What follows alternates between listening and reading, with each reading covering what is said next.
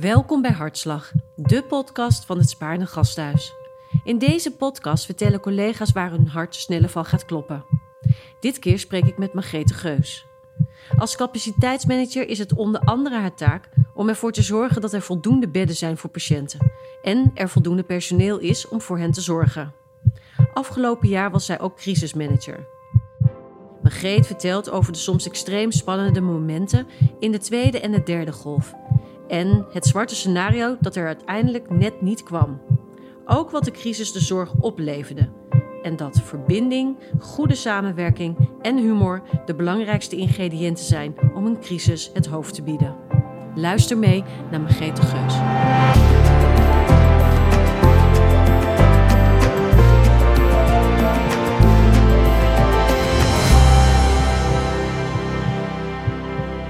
Goedemorgen, Margreet. Ja, goedemorgen. Fijn dat je bent. We hebben net een lekker lang weekend achter de rug. Ik denk uh, een weekend uh, waarin jij iets relaxter bent geweest, uh, kan ik me zo voorstellen. Als we kijken naar de cijfers van, van corona. Ja. Was dat ook zo? Ja, ja zeker. Um, we zien nu, hè, dat zien we natuurlijk in het land gebeuren, maar ook in ons ziekenhuis, dat langzamerhand de getallen afnemen, gelukkig. Waardoor je merkt dat, we, dat, we, uh, nou ja, dat, dat de crisis er een beetje af is en dat de stress er af is. Dus uh, zeker een rustiger weekend dan uh, heel veel weekenden hiervoor. Absoluut. Ja? Hoe waren die weekenden hiervoor? Nou ja, we hebben natuurlijk meer dan een jaar in crisis gezeten. Met nou, een hele kleine tussenperiode vorig jaar zomer. Um, en ik moet zeggen, ik ben vanuit mijn rol, ik ben manager zorg en bedrijfsvoering. En afgelopen jaar um, nauw betrokken geweest in de crisisorganisatie continu in het uh, crisisteam uh, van de zorg gezeten. En als capaciteitsmanager uh, ja, toch eindverantwoordelijk voor de juiste bezetting in de kliniek. waardoor het steeds wel heel nou ja, een beetje laveren was tussen de COVID-zorg en de niet-COVID-zorg. Waarbij we nou ja, met z'n allen natuurlijk hebben gezien dat die COVID-zorg op bepaalde momenten echt een een dieptepunt bereikt, om het zo maar te zeggen. Waardoor we echt alle zeilen bij hebben moeten zetten. En uh, ja, daar, um, ja, we hebben het gered. En het, het voelt wel dat we uh, zeker in de afgelopen maand langs het uh, randje van de afgrond hebben gebalanceerd. Maar het gaat nu echt de goede kant op. Kan je eens meer vertellen over dat randje van de afgrond? Nou, we hebben natuurlijk, hè, als je, ook als je terugkijkt naar het afgelopen jaar, hebben we natuurlijk eigenlijk drie golven gehad. We hebben een golf één gehad, waarbij het allemaal op ons afkwam en we wisten niet zo goed uh, wat dan precies? Uh, het, het bijzondere was dat toen alle reguliere zorg zo goed als opdroogde, zoals we dat noemden. Uh, toen hebben we een tweede golf gehad. En eigenlijk is de tweede golf naadloos overgegaan in de derde golf. En in de derde golf zijn we ons wel echt heel veel zorgen gaan maken. Ook over de niet-COVID-zorg. Die we uh, langzamerhand wel echt weer moesten gaan opschalen. Maar ook, uh, nou ja, toen zagen we ook echt dat alle verpleegkundigen, dokters, nou iedereen die ook maar iets um, met de directe patiëntenzorg te maken heeft gehad, maar ook de mensen die daar iets minder uh, op afstand stonden, dat die echt moe zijn.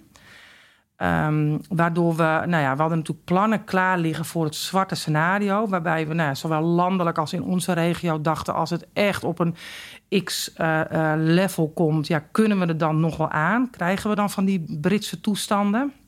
En daar waren we op voorbereid. En ik heb echt wel het gevoel dat we daar niet ver van af waren, maar dat we het niet hebben bereikt. En daar ben ik wel heel blij om. Dat we nu echt langzamerhand richting een, uh, nou ja, een afronding, als het ware, gaan van een heel bijzonder jaar. Even voor alle duidelijkheid, hè. Um, um, als we teruggaan ook in, in, in het begin. Um, ja, ja, dit was natuurlijk voor ons allemaal nieuw. Ja. Uh, ja. hoe, hoe heb jij dit voor jezelf aangepakt? Ja. Wat was voor jou de manier om jezelf door deze crisis, nou, ik wou zeggen bijna, jij noemt het laveren. Ik denk ook dat het soms worstelen was. Ja, zeker. Hè? zeker. Dus uh, hoe heb jij je daar doorheen gebeend? Ja, nou heel eerlijk gezegd is een, uh, een crisis brengt ook wel iets in een heleboel mensen naar boven. Uh, het is ook um, het, heeft ook iets moois. Hè? Ik bedoel, uh, want je werkt heel nauw samen. Je, hebt een nieuwe manier van samenwerken. Dus dat was mooi. Alleen duurde het dusdanig lang. Dat op een gegeven moment merkte je duidelijk dat, dat in het begin vond iedereen het spannend en wilde iedereen zijn waar het gebeurde. Vanaf golf 2 was dat beduidend minder. En als je dan vraagt inderdaad hoe, uh, nou, hoe, hoe, heb ik mezelf daardoorheen geworsteld? Nou ja, ook door steeds maar wel die samenwerking op te zoeken. En toch te kijken van nou, hè, waarom zijn mensen nu boos of ontevreden of verdrietig zelfs? Want dat hebben we zeker na de tweede golf en in de derde golf gezien. Ehm, en ik persoonlijk um, uh, ja, heb daar toch steeds uh, toch weer die samenwerking opgezocht. En toch thuis proberen de ontspanning weer te vinden. Zodat ik ook weer, nou ja, na een weekend, waar we ook niet helemaal COVID-vrij waren, uh, gewoon weer door kon. Ja.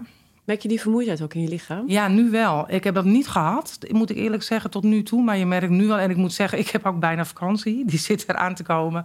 En dat is volgens mij heel menselijk. Als je bijna vakantie hebt, dan denk je, ah, dat red ik bijna niet meer. Maar dat is helemaal niet waar. Maar um, ja, langzamerhand merk je wel, uh, psychisch niet hoor, dat, ga, dat gaat echt goed, maar lichamelijk zeker. En dat nou, kan je nagaan, dan denk ik steeds als ik het al heb, hoe hebben dan die verpleegkundigen op die werkvloer dat en de dokters? Ja, want hoe hebben zij dat?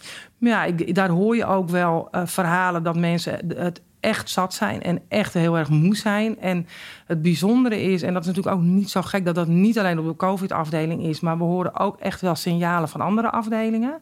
En ook van afdelingen, bijvoorbeeld in Hoofddorp... die niet direct midden in die COVID-zorg zaten... die natuurlijk wel op bepaalde momenten verpleegkundig hebben uitgeleend... wat heel fijn is. Maar ook daar merk je dat mensen echt heel, heel hard hebben moeten werken. En die nu echt, nou ja, ook... ook uh, nou, als het ware op hun laatste benen lopen. Dus daarom vinden we het heel belangrijk dat echt iedereen zijn vakantie gaat nemen en kan nemen. En we hopen ook echt dat dat lukt. Even voor de mensen die luisteren. Ja. Um, kan jij uitleggen wat je bijvoorbeeld. Uh, wat bijvoorbeeld een dag, hoe een dag voor jou eruit zag. Want hè, dan hebben we ook misschien krijgen we een idee van wat jou, eigenlijk jouw functie ook behelst. Ja, nou, wat ik, uh, um, ik ben capaciteitsmanager, dat, nou, daar zei ik net al iets over. Dus waar we uh, nou ja, je zou zeggen het hoogtepunt, maar het eigenlijk het dieptepunt. Dus in de drukste periode ben ik betrokken geweest bij alle mensen die zich bezig hebben gehouden met de bezetting op de COVID-afdelingen. Dat hebben we gedaan vanuit het Hospital Control Center. Dat is een, een, een nieuwe plek waar mensen van onder andere de flexpool, het roosterbureau, de opnameplanning bij elkaar komen. Um, daar zijn ook de mensen, de, de mensen die zich vaker bezighouden met, met capaciteitsverdelingen bij betrokken. En daar hebben we continu gekeken van wat, hoe beweegt zich de, de COVID-patiënt in het land en in onze regio en hoe moeten we daarop anticiperen. Ik ben zelf als uh, vanuit het crisisteam uh, heb ik nou bijna een half jaar lang drie keer per week ROAS-overleg gehad. Op maandag, woensdag en vrijdag. En als we dan in dat ROAS, hè, dus dat is het regionaal overleg van de ziekenhuizen, waarin we met elkaar de COVID patiënt zo goed mogelijk verdeelden over de regio. Zodat we het allemaal even zwaar hadden. Maar ook allemaal ongeveer um, evenveel beschikbaarheid hadden voor de niet-COVID-patiënten. Dat is heel belangrijk geweest. Um, dus daar zat ik drie keer per week. En vanuit daar kwamen, he, daar spraken we dan weer met elkaar af van hoeveel bedden moeten we nu in de lucht hebben voor die COVID-patiënt. Sorry. Um, en vanuit daar ging ik weer terug naar de groep mensen van hoe gaan we het dan cheffen. En en daarbij hadden we ook, nou ja, eh, in een bepaalde periode ook bijna dagelijks crisisoverleg. Een gegeven moment ging dat ook naar één à twee keer per week. Nou, op dit moment nog één keer per week, waarvan we heel vaak zeggen van ja, eigenlijk zijn er niet zoveel punten meer. Want dat zag je zeker in golf 3, waarin we heel duidelijk zeiden van we zitten nog wel degelijk in een crisis, maar we waren het ook een beetje gewend geraakt. Alle afspraken stonden. Dus dat met name in de eerste golf hebben we heel vaak, zijn we heel vaak bij elkaar geweest. Maar in de derde golf was dat minder nodig. Omdat we, nou ja, we, ja hoe, hoe, hoe treurig ook, maar we waren het een beetje gewend. En nu zijn we, merken we ook dat we daar langzamerhand weer gaan um, echt gaan afschalen. En uh, we zijn nu eigenlijk toe om weer de afspraken die we hadden over anderhalve meter, mondkapje, uh, bezoekers, hè, hoeveel bezoekers mogen er komen. We staan op een punt om daar weer nieuwe afspraken over te maken. Dus dat is eigenlijk heel goed nieuws. Margreet, als ik nog uh, even met jou terugblik op afgelopen jaar. Je bent crisismanager. Dus jij bent eigenlijk altijd in control. Dat is wat. ja, bijna. bijna. Ja. Wat was een moment dat je dat juist niet was in het afgelopen jaar? Oeh, um, ik denk dat over, over het algemeen door de samenwerking die controle er bijna altijd wel is geweest. Maar ik kan me wel een moment herinneren toen we um, uh, ja, een beetje tussen golf 2 en golf 3 weer echt op moesten gaan schalen. En dat ik toen merkte dat de mensen um, die we nodig hadden daar eigenlijk geen zin meer in hadden. En geen zin klinkt te negatief, want ik begreep het ongelooflijk goed. Mensen wilden gewoon weer terug naar hun eigen afdeling. Dus er kwam ook langzamerhand wat onbegrip. We moesten steeds maar uitleggen waarom hebben we nou zoveel mensen nodig voor die COVID-zorg. We moesten continu weer uitleggen waarom het nodig was. En zelfs intern uh, merkten we af en toe daar wrijving. En toen had ik wel een moment dat ik dacht: ja, dit gaan we niet meer redden.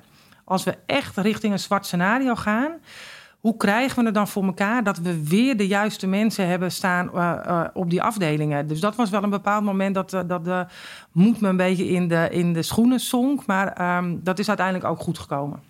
Ja, dat is goed gekomen. En toch was er dus dat moment. Ja. Ja, zeker, zeker. En dan komt het goed doordat ik bijvoorbeeld met collega-managers het hierover heb... van alsjeblieft, we hebben jullie mensen nodig... En zo goed mogelijk uitleggen waarom en hoeveel per dag en hoeveel. Want, want we, we willen natuurlijk ook steeds een stapje voor zijn. Dus klaarstaan voor de volgende stroom, om het zo maar te zeggen. Maar dat was wel een moment dat het, uh, dat het echt even begon te wringen en dat ik het echt niet meer leuk vond. Hoe merkt je dat aan jezelf? Nou, dan merk ik dat ik zelf wat uh, um, kribbiger word en dat ik minder begrip heb voor, voor de vragen en voor de voor de onrust, zeg maar, die je dan uh, in de organisatie merkt. Waarvan ik ook meteen ook weet dat het niet terecht is. Maar ik merk aan mezelf dat ik dan wat, wat kort af en wat, uh, wat kribbig word. Dan ben je gewoon moe. Dan ben ik gewoon moe. Ja. ja. En dan weet ik, het, weet ik het antwoord ook even niet meer. En dat ik, meestal wil ik graag een antwoord hebben op de vragen die er zijn. En als ik dan dan even niet meer heb, ja, dan, uh, nou ja, dan ben ik heel even de controle kwijt. Ja. Hoe is, jouw, hoe is jouw werk veranderd? Van voor en, en, en na? Ik ben, um, het, het is eigenlijk ten positieve veranderd. Want nog nooit is zo belangrijk gebleken dat we de capaciteiten in ons ziekenhuis, hè, dus, en dan bedoel ik het bedden, maar ook het personeel, dus, dus de medewerkers, dat we daar ontzettend slim naar moeten kijken. En dat we moeten zorgen dat, nou ja, dat we op een zo goed mogelijke manier voor al onze patiënten zorgen. Dat is eigenlijk mijn werk, dat was al mijn werk. Maar door afgelopen jaar uh, is dat in een soort stroomversnelling um, uh, uh, gekomen. En ook ja, de mensen in mijn club ehm, ervaren dat wel zo.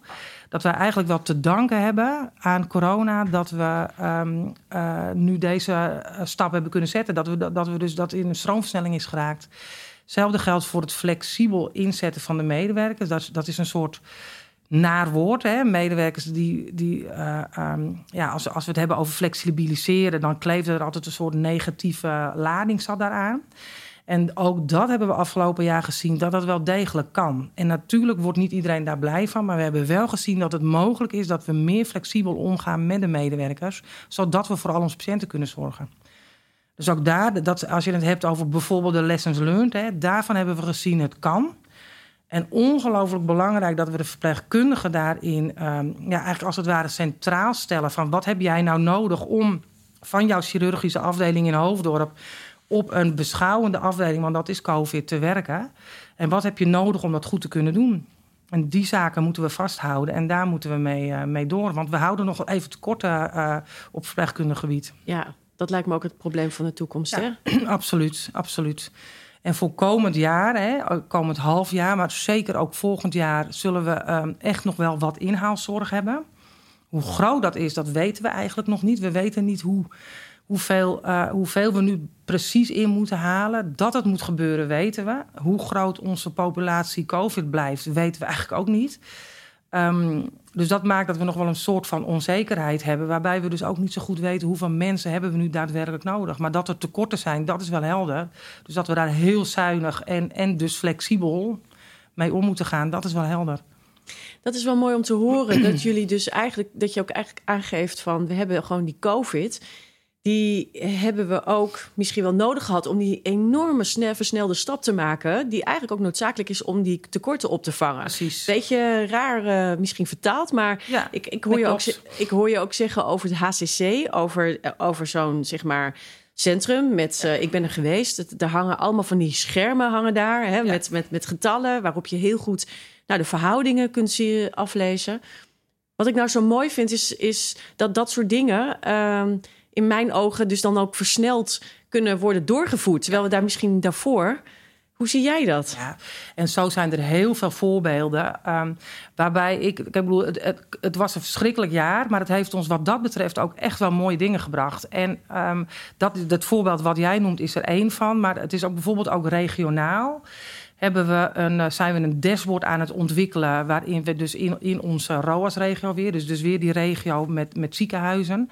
waarin we inzage krijgen in elkaar spoedcapaciteit. zodat we veel beter kunnen gaan schakelen. Eh, We waren daar al over aan het nadenken. En ik denk serieus dat we nog wel anderhalf jaar zouden hebben nagedacht over welk systeem we daarvoor willen gebruiken.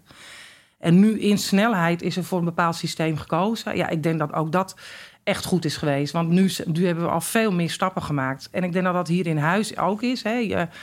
Normaal zit je bijvoorbeeld als er een crisis is. Hè, ik, vanuit management ben ik wel gewend om in ehm, crisisteams te zitten. Maar dat is vaak niet meer dan 24 uur. En dan heb je het over een ICT-crisis of over een. eh, hè, dan is er vaak een, een, een storing of er is een overstroming. Hebben we ook wel eens gehad. Ehm, maar zolang als dit heeft geduurd, dat, dat hebben we nog nooit meegemaakt. En in die periode hebben we echt afspraken kunnen maken en nieuwe manieren van werken hebben kunnen verzinnen. Waar je normaal gesproken veel langer over doet. En dat vind ik echt hulde voor de hele organisatie. Als je ook bijvoorbeeld, eh, dus bijvoorbeeld die screening aan de poort, hè, wat we echt heel snel eh, hebben opgezet samen met eh, facilitair. Ja, dat zijn ook allemaal van die stappen die, die dat is gewoon gelukt. En dat moeten we echt vasthouden. Het wil niet zeggen dat we alles wat we willen gaan veranderen of verbeteren in een soort crisisjasje moeten gieten, alsjeblieft niet. Maar dat het sneller kan en dat besluitvorming sneller moet kunnen dan voorheen. Ja, daar ben ik wel van overtuigd. Ja. En als ik kijk naar jou zelf, hè, als persoonlijk, eh, hoe, zij, hoe is het afgelopen jaar voor jou geweest? Wat, wat heb je geleerd over jezelf?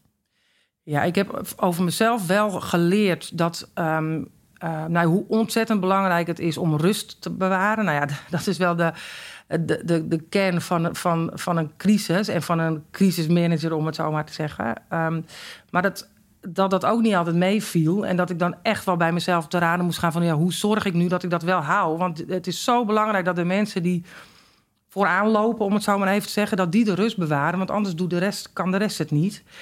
Ehm, wat ik ook heb geleerd is dat het echt super belangrijk is... om steeds maar weer te luisteren in de organisatie van wat speelt er... in plaats van het te gaan verzinnen voor de rest van de organisatie. Dus dat is ook belangrijk. En dat neem ik zeker mee in... eh, de rest van mijn leven hier in het eh, Mm. SG. ja. ja.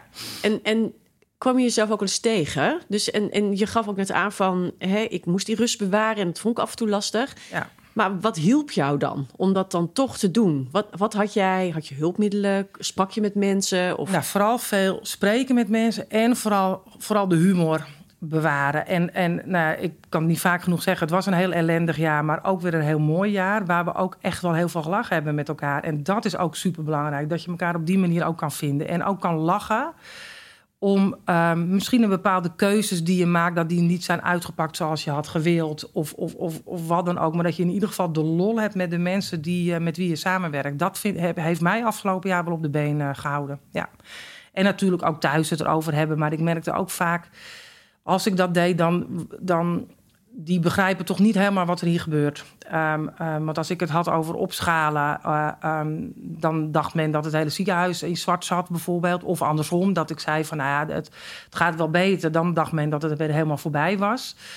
En zo nog weet ik hoeveel voorbeelden. Dus, maar het is wel belangrijk dat je op die manier wel je verhaal kwijt kan. En dat is zeker gelukt, ja. En thuis ging dat goed? Hebben ze, hadden ze begrip? En wat, wat, Ja, hoe ging dat? Zeker. Ik heb al, eh, nou ja, ik heb geen kleine kinderen meer, dus dat scheelt. Ik heb eh, eh, zelfstandige mensen thuis, dus dat, dat scheelt heel erg. Dus er is zeker begrip geweest voor dat, daar zoveel, dat er zoveel tijd naartoe ging, want dat is echt, echt geweest. Af en toe wel een beetje onbegrip als ik ook in het weekend weer gebeld werd. Of dan was het wel zo van dat kan iemand anders toch ook? Ja, dat klopt. En dat heb ik ook wel geleerd dat ik het ook wel moet loslaten. En het soms ook aan anderen over moet laten, wat prima is. Ja, iedereen is eh, onmisbaar. Ik ook. Lijkt me een mooie les. Ja, zeker, zeker. Ja. Als we, eh, ja, je sprak net al over een aantal voorbeelden van, van wat ja, die versneld zijn doorgevoerd. Hè? eh, mooie projecten. Hoe zie jij straks die, die zorg weer aantrekken? Hoe gaan we daar straks mee om? Ja, nou ja, wat ik net zei is dat, het, dat we ook nog niet zo heel goed weten van wat is nu precies die inhaalzorg. Dus dat is wat we moeten proberen in kaart te brengen. We hebben natuurlijk wel een beeld, hè, als je het kijkt naar de, naar de wachtlijsten of de werkvoorraad op de OK's. Dat is een heel duidelijk uh, afgebakend iets. Um, uh, wat betreft de, de, de, de spoedzorg hebben we wel afgelopen weken gezien dat het heel druk is geweest. En daarvan hopen we echt dat het af gaat nemen. Uh, wat super belangrijk is, en ik ben heel blij dat ik de raad van het bestuur dat ook meerdere keren heb horen zeggen dat we heel goed voor onze medewerkers moeten zorgen. Dus nu niet als een gek, nu COVID voorbij is, als een gek vooruit. Waarbij we natuurlijk wel de urgente zorg moeten blijven leveren. Maar dat is ons al die tijd gelukt. Dus dat gaat ons ook nu weer lukken. En dat we met die inhaalzorg wel echt hele goede keuzes moeten maken van wat moet nu en uh, ja, wat kan eventueel ook nog even wachten. Want we hebben wel een, een, een onze verpleegkundigen en de dokters en, en iedereen die daar omheen staat, daar moeten we heel goed voor zorgen. En die hebben we nog even nodig, want het is een schaars goed. Um, dus daar ben ik wel heel blij mee dat de Raad van Bestuur er ook heel duidelijk stelling in heeft uh, genomen. En dat zie je in de regio ook, want daar trekken we ook in de regio met elkaar op. Dat we echt voorzichtig moeten zijn. Want, uh, en dat we dan uh, voor 2022 plannen moeten maken van uh, wat kunnen we aan en hebben we daar voldoende mensen voor. En zeker ook komend jaar nog vol inzetten op werven van verpleegkundigen. Is de zorg fundamenteel veranderd? Weet ik niet. Ik weet niet of de, dus ik, ik, dacht in eerste instantie dat de zorg uh, uh, dat, het, dat het een soort aantrekkingskracht ging hebben. Hè? Wat je in golf 1 zag, dat het een, een, een populair, uh, populair beroep zou gaan worden. Dat zie ik nu niet helemaal, maar dat zou nog wel kunnen.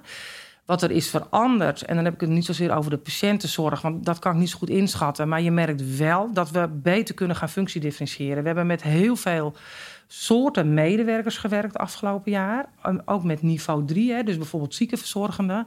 In die zin is het veranderd dat we dat vooral vast moeten pakken. En vooral moeten gaan kijken wat kunnen we nog om die verpleegkundigen heen organiseren. Zodat we zoveel mogelijk voor onze patiënten kunnen zorgen. En functiedifferentiëring nog even voor de mensen die dat niet weten. Ja, dat betekent dat je niet meer niet alleen maar met uh, uh, verpleegkundigen werkt, maar bijvoorbeeld ook met verpleegkundigen die net iets hoger zijn opgeleid. Hè, dus dat is een HBO-verpleegkundige. Maar bijvoorbeeld ook kijkt naar, naar, naar dan dus inderdaad ziekenverzorgenden die net niet alles mogen wat een verpleegkundige doet.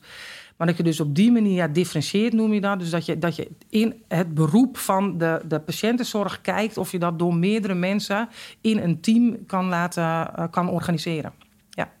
Omdat we nou eenmaal tekorten hebben. En omdat we een hele grote patiëntenpopulatie hebben waarvoor we moeten zorgen. Ja. Wat trekt jou aan in die zorg? Ja, ik werk bijna 25 jaar hier in het uh, SG. uh, um, wat mij aantrekt is dat je zo'n ontzettend verschil maakt in het leven van iemand, hè, van een patiënt. Um, dat je, uh, ik ben begonnen als verpleegkundige, hè, dus bijna 25 jaar geleden. En het heeft mij altijd al aangetrokken, juist ook het ziekenhuis. Want wat iemand ook heeft, al is het een. Um, uh, uh, um, uh, een geplande operatie aan een vinger of een spoedoperatie. Het, het is voor iemand een, een hele heel groot event, om het zo maar te zeggen. Um, dus daar kan jij als verpleegkundige in dit geval zo het verschil maken. En dat heeft mij altijd aangetrokken. Dat je, dat je zo belangrijk bent voor iemand in zijn persoonlijk leven. Ja. En ook al ik ben me er ook altijd bewust van geweest dat, dat mensen ook doodgaan. Hè? Ik bedoel, dan, ik, ik, ik heb ook wel eens sollicitatiegesprekken gehad met uh, leerlingen die dan zeiden: ja, Ik wil graag mensen beter maken. Ja, dat is het niet. Um, was het maar zo. Maar, maar het is vooral het verschil maken voor, uh, voor de mensen en, de, en hun naasten. En dat heeft mij altijd aangetrokken. En ik ben me er nog steeds bewust van, ook al sta ik niet meer aan het bed, dat ik dat nog steeds wel degelijk kan. Wow, mooi. Als ik dan, uh, dan is eigenlijk de vraag die ik eigenlijk altijd stel, is van waar gaat jouw hart sneller van kloppen? Hè? Bij deze? Ja, absoluut. Ja, ja. Hier, hier gaat echt mijn hart sneller van kloppen. En bijvoorbeeld als je ook weer kijkt naar het afgelopen jaar, als we dan toch weer voor elkaar kregen om uh, voldoende bedden in de lucht te krijgen, om het zo maar te zeggen, voor die COVID-patiënten. Om voldoende verpleegkundigen paraat te hebben staan. Ja, daar was ik elke keer wel weer ontzettend trots dat dat gelukt was door de mensen die daar uh, dagelijks mee bezig waren. En uh, als je dan toch bedenkt dat we, wat ik net zei, dat we al die urgente zorg echt ook bijna allemaal hebben kunnen leveren, dat dat echt gelukt is, ja, dan denk ik dat wij als ziekenhuis echt heel trots mogen zijn. Ja. Je gaat binnenkort op vakantie. Ja. Ben je er aan toe? Ja, zeker. Ja, zeker. Meestal is dat zo, als je bijna op vakantie gaat, dan ben je er ook heel erg aan toe. Maar ik, dit is echt wel, ik ben voor het laatst echt vrij geweest. Dat was in november of zo. En nu uh, gaan we inderdaad over een week of drie, als het goed is. Als het allemaal uh, zo doorgaat zoals het nu gaat. Als het uh, de goede kant op blijft gaan, dan zie je dat er wel aan te komen, ja. Mooi. Ja, zeker. Dankjewel voor dit gesprek. Dank je.